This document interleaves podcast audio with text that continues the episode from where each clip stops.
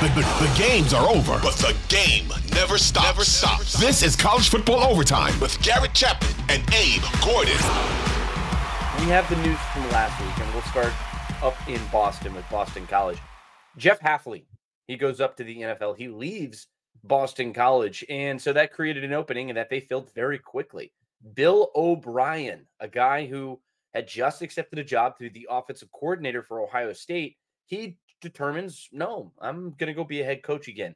And for all of the hate that he gets, he was a pretty good college football head coach. It's been a little while. Of course, you have to go back to his time at Penn State, where he resuscitated that program after the fallout of the Sandusky trials and everything else. But he brought that program back before moving on to the NFL. And then he's sort of just lived as a coordinator for a little while. And I think he's a good coach. I mean, people kind of badger him and, and kind of bash him a little bit. And um, no, I think he's going to be going to a pretty good situation up there at Boston College, and I think it's a, a good fit. Yeah, it feels like a good, solid hire uh, for a couple of reasons. Uh, obviously, he's ingratiated into that Boston area. Uh, he he's from there. He's coached mm-hmm. there. I, I, know there's some family stuff going on in relation to Boston as well, so he does fit there. The thing about Bill O'Brien mm-hmm. is and you kind of said it like he's a good solid head coach like i don't know if he'll ever be the guy that is a championship winning head coach that is like the highest power programs the ohio states the alabamas the us like i don't know if he would ever work at those spots but a situation like boston college where he can really get some roots growing and where eight and four is a good year nine and three is acceptable and, and you're not really freaking out if you're not 11 and 1 every season it just feels like a really good fit. It feels like a Boston College program that's not that far off from being consistent as a program, anyways, but is always going to have the limitations that you have with NIL and in the transfer portal stuff. Uh, you get a good quality head coach that can stay there for a number of seasons, mm-hmm. can really build that base. And that feels like what Bill O'Brien is here to do. We always thought it made sense for him to go to Ohio State. I mean, he's an outstanding offensive coordinator. Whether you like him or not, he's gotten stuff done everywhere he's been. Um, and and there's going to have a ton of talent uh, with the Buckeyes there. So um, obviously there for a very short time, and, and now he goes to Boston College. And uh, yeah, I, I think it's a good move for both. I, I mean, again, mm-hmm. this goes back to a discussion you and I have had uh, couple of months ago is is programs need to understand who they are and what they can be in the grand scope of things. Boston College is not a program that's winning a national championship. It, it just it's not. Uh, eh, you know, maybe in a given year, if things line up, then sure, you make a run at it, you get into the playoffs. Who knows? Um, sure. so so with that said, understanding that eight and four would be considered a successful season for Boston College in any given year feels like a good, solid, concrete hire of a guy who can accomplish that and accomplish it year over year. Yeah, I mean, this is a program like you mentioned. It, they haven't won eight games since 2009. They haven't been nationally ranked since Matt Ryan played there in 2008. Like this isn't necessarily a, a top tier program, but I think Bill O'Brien is a good coach that can make them at least relevant, and I think that's really the biggest goal from this hire. I mean, he, like I said, he caught a lot of flack at Alabama because you know, I mean, I guess they they they didn't reach their potential, but he had top ten scoring offenses in both both of his seasons. I mean, he averaged 41 points per game in 2022, and people wanted were calling for his head. It was just a very interesting sort of debacle. It's the life of a core offensive coordinator is is certainly never an easy one because it always seems like people are coming for you or gunning for your job. Um, but look, I mean, like this this dude, he can make Boston College relevant just based off of his experience and uh, and, and the respect that people have for him at the college level. I mean, I think it's going to be an, an, intriguing option, at least in terms of the transfer portal. Not this cycle necessarily. I don't know what exactly they're going to do next year. Castellanos, the, the, the quarterback, has already announced that he's going to be coming back. So I, I think that this could be an interesting marriage. I mean, you have a quarterback who who is dynamic, who can do a lot with the ball. You have a strong rushing attack. I think this could be an eight, eight or nine win team if if Bill O'Brien is able to put the pieces together. I, I, I don't know necessarily what they're going to do in terms of uh, success year one, but you have the the blueprint is there for them to put the pieces together. Yeah, I'm with you. I don't, I don't know if year one you're reaching up to eight or nine because you're building off the base that Jeff Hafley has. But I'll tell you what else Bill O'Brien brings Boston College is, and no offense to Jeff Hafley, um, you've got a guy that have put multiple positions and multiple players into the NFL, and that is a mm-hmm. recruiting tool. Um, th- there's no way around it. I mean, this is a guy that has delivered guys to the first round um, while at Alabama, and, and, so I think that's important. And and he's been around the NFL game. He knows what teams are looking for um, based on his time with New England. Uh, and so yeah. when I look at him, I look at him as uh, I get it. You're maybe not getting all five stars or four stars, but he could probably sneak out a couple diamonds in the rough a couple raw three stars that he can really turn into something. I, I think this is, like you said, an opportunity to really build that base and improve. Because uh, let's not let's not downgrade the job that Jeff Hafley has done. This is a team that's gone to bowl games, I think, three years in a row, which is mm-hmm. not very easy to do. I understand they haven't been ranked nationally.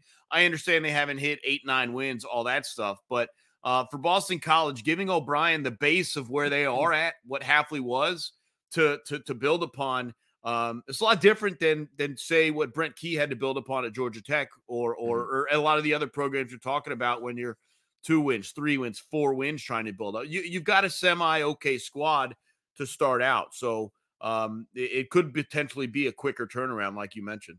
Yeah, I think so. And it's and the Jeff Hafley didn't exactly leave the cupboard bare, like you said. Yeah, you know exactly. Like, so, and this is the seven win team last year. They were a good football team. They weren't a great football team uh, left a little bit to be desired, but they also dealt with a lot of injuries last year. So, like, I want to say Castellanos missed like two or three games last year. But the point is, I mean, I think this is a good hire, but uh, it also left Ohio State in a very interesting predicament because Ryan Day had just agreed to give up play calling duties to Bill O'Brien. He'd been there a month, just a month. And then, of course, that leaves one of the most interesting vacancies in college football, which actually lends us perfectly to our next point. Chip Kelly leaves UCLA, and he is the new offensive coordinator at Ohio State. Of course, Chip Kelly had been interviewing for a number of different jobs. He, he yeah. looked into the job at Seattle. Uh, I mean, he was looking up off, but he was going talking about offensive coordinator jobs, and he was just desperate to get out of UCLA, which I think is a very interesting thing, right? No, I mean the writing was on the wall. They they tried to sure. push him out last year, and, and again, they, I just don't understand once those rumors come out how you can welcome him back with open arms. That was a marriage yeah. that was destined to to end up in a divorce, and and now we have it. And, and for Chip Kelly, it's just right spot, right time. Uh, I, I I mean, he walks into a situation he's trying to get out of, and he has one of the best jobs available pop open for him. Yeah. Um, and it's a perfect situation for him. Uh, I mean, obviously, we still don't know necessarily what the plan is at quarterback for Ohio State, uh, but there's talent there. And we talked about everything they brought back from both coming into from the transfer portal, guys that could have been draft eligible that are coming back, plus the the recruiting. Um, I mean, this is a, a situation where Chip Kelly is going to walk into an offense that should be one of the five or six best in the entire country, and yeah Obviously, I, I think you mentioned the Ryan Day play calling thing. Chip Kelly's not taking this job if he's not calling plays. So I, I don't think that that that's up for debate either. Um, th- this is a situation that worked out, I think, great for Chip Kelly. I don't think yeah. he was going to leave UCLA and immediately get another head coaching job. Uh, but I don't think you were going to find a better offensive coordinator role here. No. And, and, it's a couple things. Now, you and I have talked about it. Uh, I, I don't think the hiring of Chip Kelly changes anything, at least in my opinion. But I feel like there is still a hot seat situation at Ohio State. And so Ryan Day, whether Chip Kelly succeeds or not, Ryan Day's got to get the job done. Um, so you do wonder if there's a little bit of Chip Kelly saying, hey, like, we're going to come, we're going to tear it up.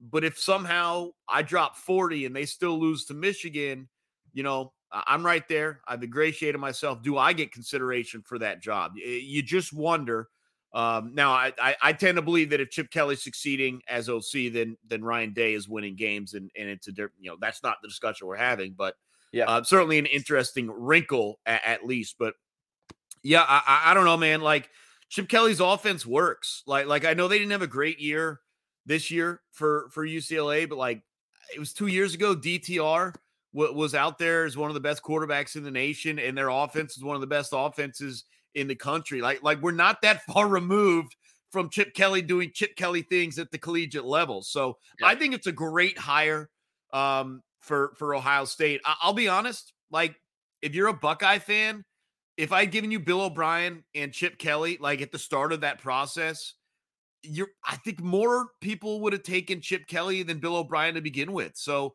I think yeah, ultimately probably. it plays itself out into a situation that Buckeyes fans probably are pretty amped about.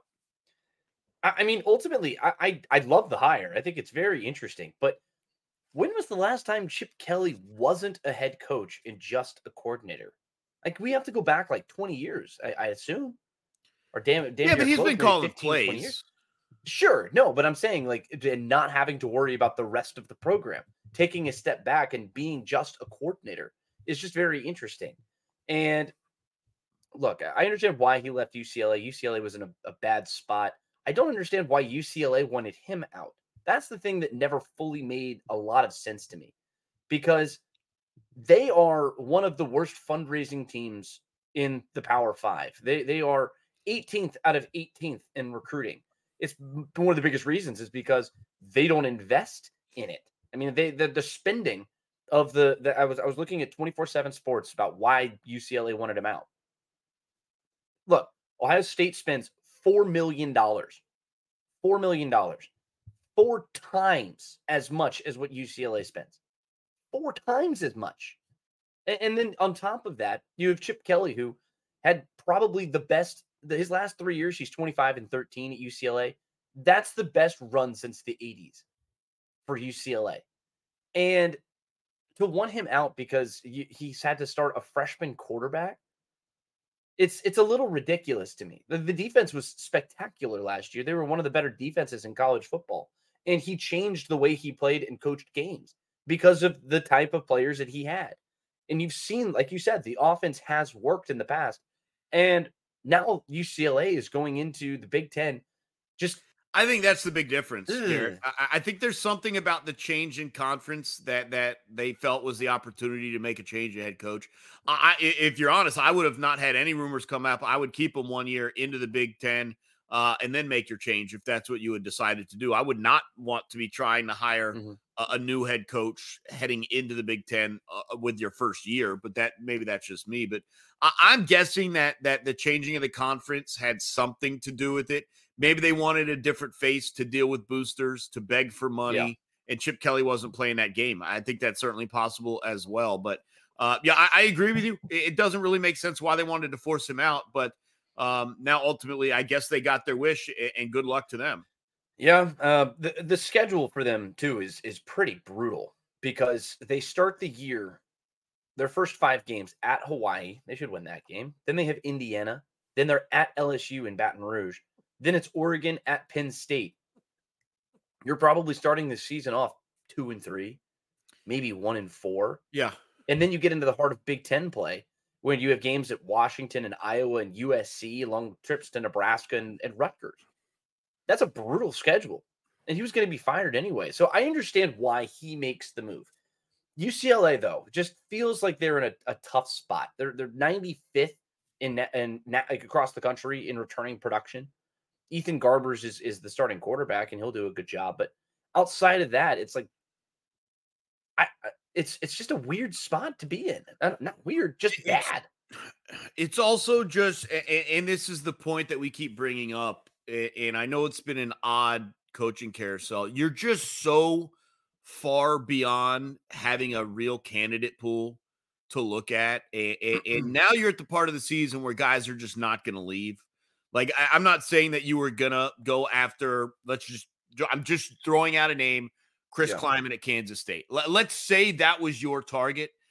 Maybe maybe two months ago he would have taken an interview and considered, and maybe he will now. I'm again just hypothetically I think there are a lot of candidates though who are at the point of the season where they're they're not going to change because they can no longer recruit their guys.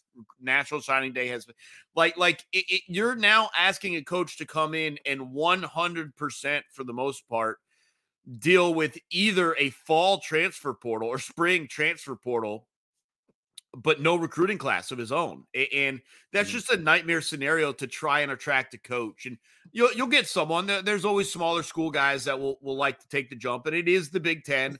So so there are some angles there.